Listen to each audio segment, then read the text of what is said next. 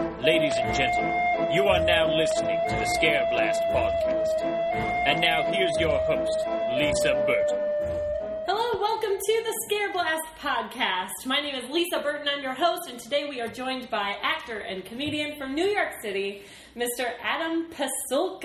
Hi, Lisa. Hello, Adam. Oh, I'm so glad you're here today. Today, uh, Adam chose the movie Rosemary's Baby, which is a horror classic. This is the 1968 Rosemary's Baby, not to be confused with the 2012 Rosemary's Baby miniseries Mm-hmm. uh, that recently came out. Um, 2012, 2014. Yeah. I get my, my, my years mixed up. Okay. 2014. I'm going to take your word for that. I didn't see it. Oh yeah, I haven't seen it either, but um, apparently it didn't get great reviews. It Mm. was set in Paris instead of New York City, where the 1968 Rosemary's Baby is set.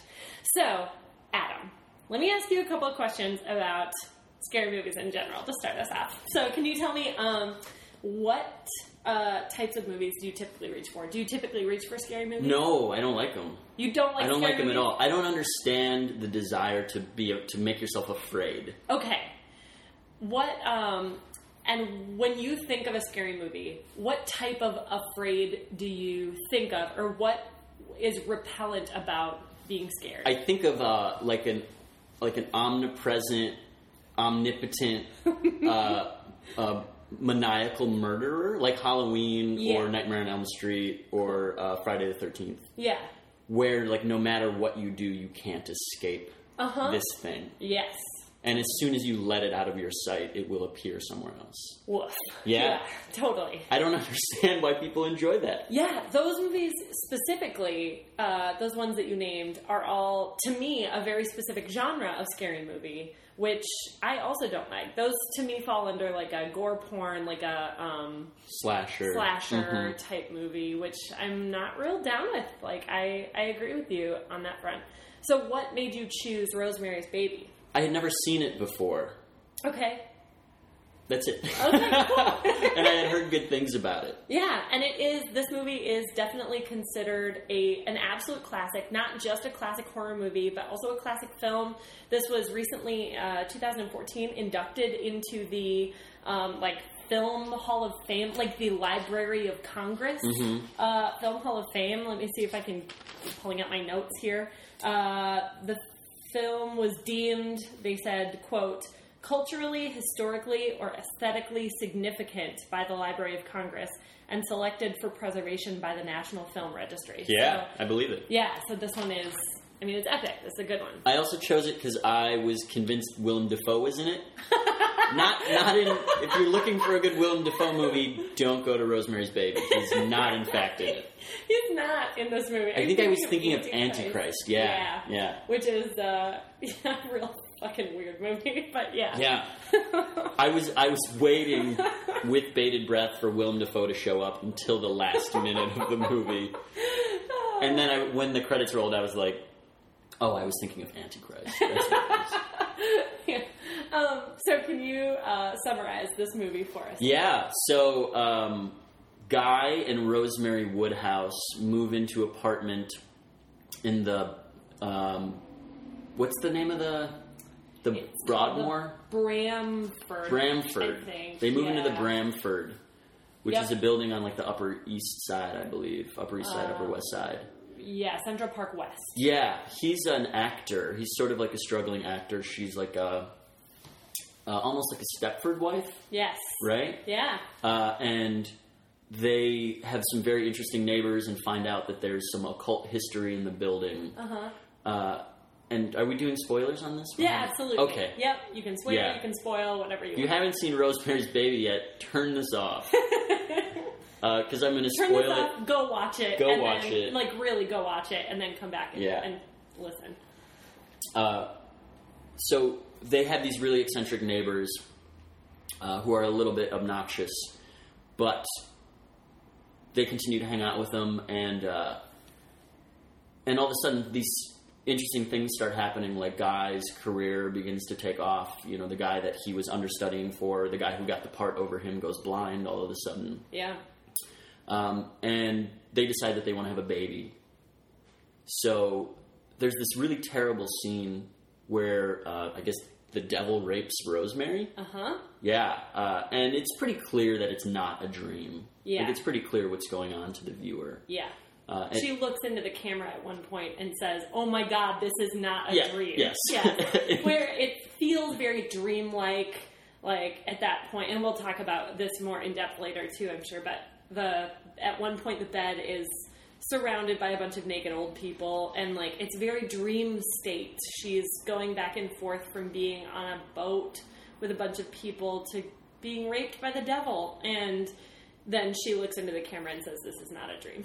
Yeah. So she gets pregnant, uh, and things start to go terribly for her. She loses a lot of weight. She looks terrible. She's in constant pain. Uh, and then everybody around her, so her husband Guy and her neighbors and everyone else in her life, uh, start to get really controlling about the pregnancy, who she needs to go see, Dr. Saperstein, Yeah. who's very clearly in on it as well, Yep. um, what she needs to be uh, consuming, Yeah. uh, tannis root is a big thing. Um, Yes. she, she's given this charm with tannis root in it and these shakes with tannis root, Yeah. which I guess is also known as devil's pepper. Yep. That comes out later in the movie. Uh, and then these coincidences will happen as soon as stuff seems like it's about to go her way. Like as soon as she's about to go get a second opinion, Mm-hmm. Yeah. the pain stops. Right. And that's really all she cares about is if this baby is healthy or not. Yeah. Yeah. It is so weird. Like it's such a bizarro world type thing and like they gaslight her throughout the movie. Like she is made to feel like she's crazy. Um this film was directed by Roman Polanski, uh, and he wanted his idea for this movie was that previous to this film, there had mostly been monster movies. It had bo- mostly, for the most part, been like um, scary after dark, like don't turn off the lights because a monster's gonna come get you type movies. And this was part of a wave of movies where you are scared with the lights on. Everything is well lit. It the scariest things happen in the daylight. Um, and very the aesthetic of this movie, you know, it's very trapping. It's very Claustrophobic in a way. claustrophobic. something I loved about this movie that was s- like subtle and obvious at the same time is uh, I watched it with the subtitles on Okay. because the dialogue was pretty sparse and I felt like there wasn't much wasted. Yeah. There's a lot of like when somebody says like "oh what the hell" or "go to hell," Mm-hmm. maybe it was just me, but it really seemed to have so much more of a weight in this movie because of the theme. There was also like just that idea of heat throughout the movie. They there were Yeah. several references to the heat waves that were 94 going on. degrees. Yeah. Yeah, and uh, like when they made a fire, Yeah. it was like really central to the scene. Yeah. Stuff like that, I thought was really well done in this movie. Yeah, the fears this touched on too ran the gambit, but certainly were very personal fears, which I really loved too, which is like a fear of old people. There's a weird thing about old people and kids. Like, you know, that it's like Children of the Corn and the Omen, and then this movie, which is these old people, Mhm. and that's scary. There's another movie coming out very soon um, that I just saw that's uh, called like the visit or the grandparents or something. Yeah, That's coming out that is about old people. yeah, where the, the two kids go to Their- stay with their grandparents, Yeah. and everything's clearly not okay with their grandparents. Right. It looks creepy. It looks creepy. To me, it was it was a similar thing in the slasher movies of like this smothering, sort of omnipresent force that you can't get away from. Yes. it wasn't one supernatural person as much as a large group of people who had like very small powers, yes. but uh, it was still everywhere. Yeah. I thought it was really good. I mean, I and it can be applied to so many different instances in life in general, which is like, you know, i- if we're talking specifically about like communities, any community that you are part of can either feel very freeing because you are part of it, or if something's going poorly for you within that community, it can feel very claustrophobic, like you're stuck in this community of people Totally. um, I felt like it also touched on, you know, fears of pregnancy, of being a woman. Your body is different, and all of a sudden everyone's telling you how to do things.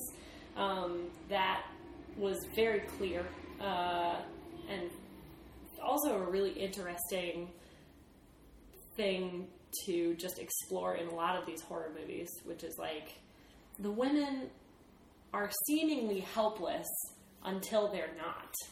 And then and it's just a choice. It's just a choice that these women end up making in the movie to not be helpless anymore. They cross a certain threshold and Yeah. empower themselves. Yeah, and you find where that threshold is for every woman for every movie, which is interesting. Uh, and this one, see, Mia Farrow was so stuck in that centered thinking of like I'm safe, I'm fine, that it took a lot to break her out of that to start to make her own decisions. It's a choice, but it's also being pushed past a certain point, I think. Because Yeah, she was ready, willing, and able to be in denial about all of this yeah. for as long as it took. Totally. And then um, their marriage. I mean, she definitely she had to have did like really. Um, I I mean, she, it takes a certain type of person to be married to that guy. So she had to have been just like tricked herself into thinking he was a good guy, or maybe he was a good guy at one point, again, like you said, he went from being a dick to like dickier, like way more of a dick. There was something in the in the final scene though where maybe it was his posture, it it was the way he held himself, and that he was at such a distance in the scene. Like he seemed stripped of a lot of that power. Yeah, A lot a lot of that dominance seemed to um, have left him totally. in that moment. Yeah, yeah, it was so good. Um, so let's talk a little bit about. So this was it was directed by Roman Polanski.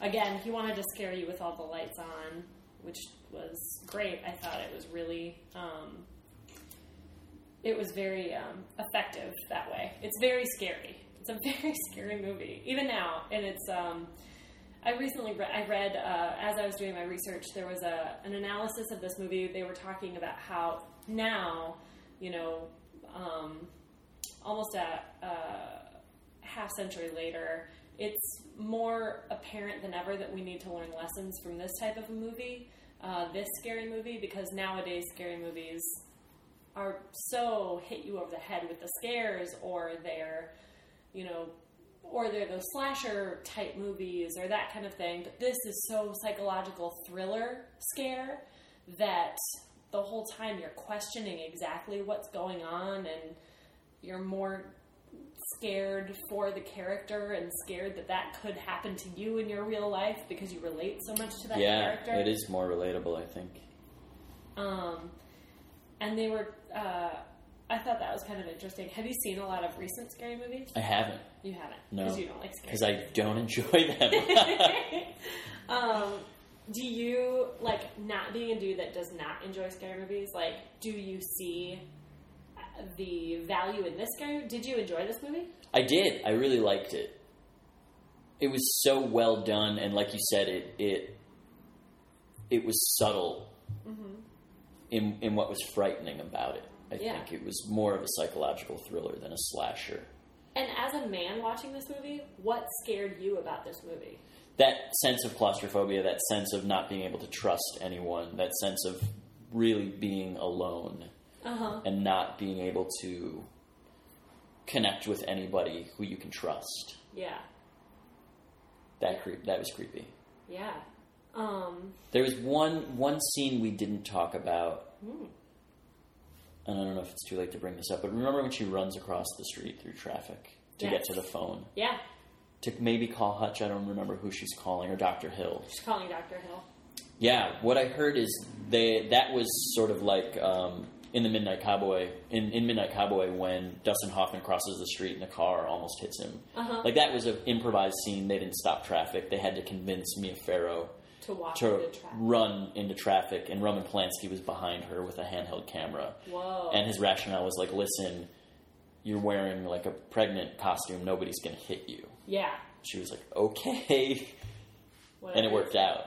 That's fucking nuts. Yeah, Huh. I wish I knew more. I don't know a lot about Roman Polanski's like film style or his directing style, but don't it either. sounds like it sounds like he was that director that people are like, Roman Polanski is a fucking genius, but you just have to trust him. Yeah.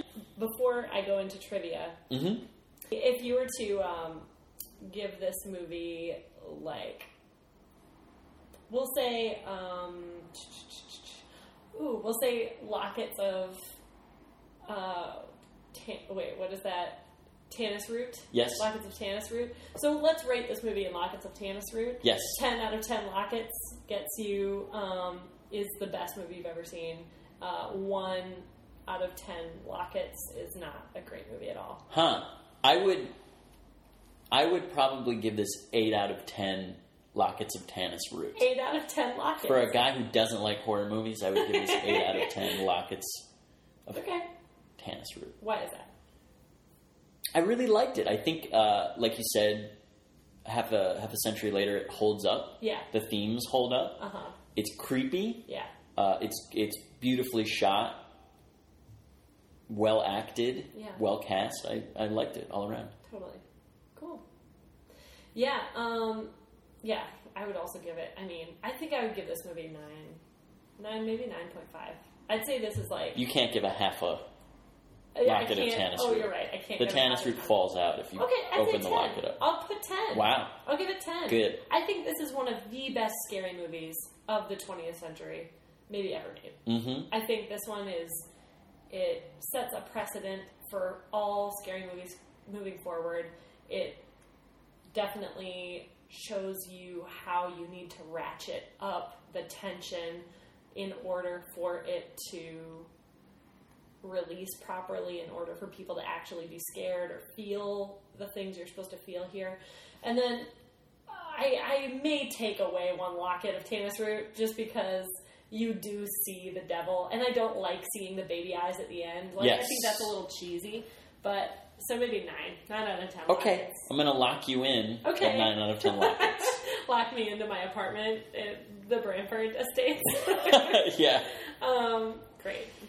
So, my trivia. Let's Here do we it. go. Trivia number one. You've already mentioned this, but I'm going to ask it anyway. Okay. Are you ready? And I've got another one to replace it. Good. It's actually going to be four questions. Okay. What is the name of the book Hutch gives Rosemary upon his falling unconscious? All of them witches. All of them witches! Because all them are witches. All them witches. Um, here's one again from the movie. What is on the cover of Time magazine that Rosemary picks up while waiting for Dr. Saperstein? Don't know it verbatim, but it's something along the lines of "Is God dead?" Ah, God is dead. God is dead. it's God not a is question. dead. It's, a not statement. question, It's a statement. Wow. Yeah. The Time magazine uh, ran a uh, cover page that said "God is dead," and that was what was on the cover when she picked it up. Uh, my next question, and these are two real life trivia questions. Um, the guy who wrote this book, Ira Levin, he is a scary novelist and a horror novelist, and um, uh, he's a great horror novelist. Uh, Stephen King mentioned uh, he has mentioned in a number of quotes that Ira Levin puts all other horror writers to shame. Like that he's an incredible. He said something to the effect of like Ira Levin makes what every other horror writer does look like pea soup. Huh. It was a very great quote. Um, The least scary soups. yeah, the le- the weirdest, scary soup. The weirdest scary bad soups. scary soups. Um, but Ira Levin makes great scary soup, and he wrote not only this, but he also wrote another famous novel made into a movie. He wrote a number of novels made into movies, but there's one that you mentioned earlier in this conversation that Mia Farrow sort of reminded you of.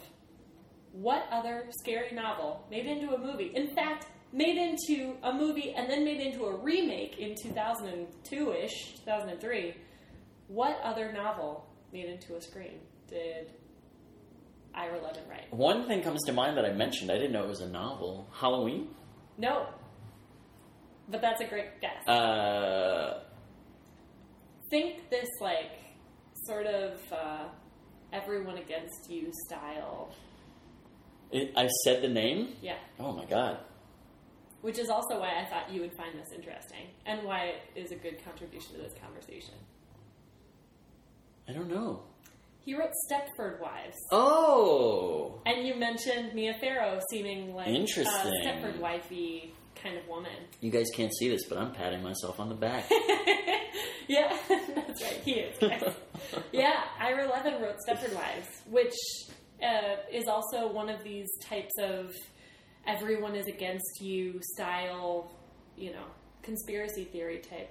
I never saw it. I just know the type. Yeah, it's great, and it is a trope now. Yeah. Uh, so clearly, Ira Levin has this real good finger to the pulse of public concern, which is really good. Yeah.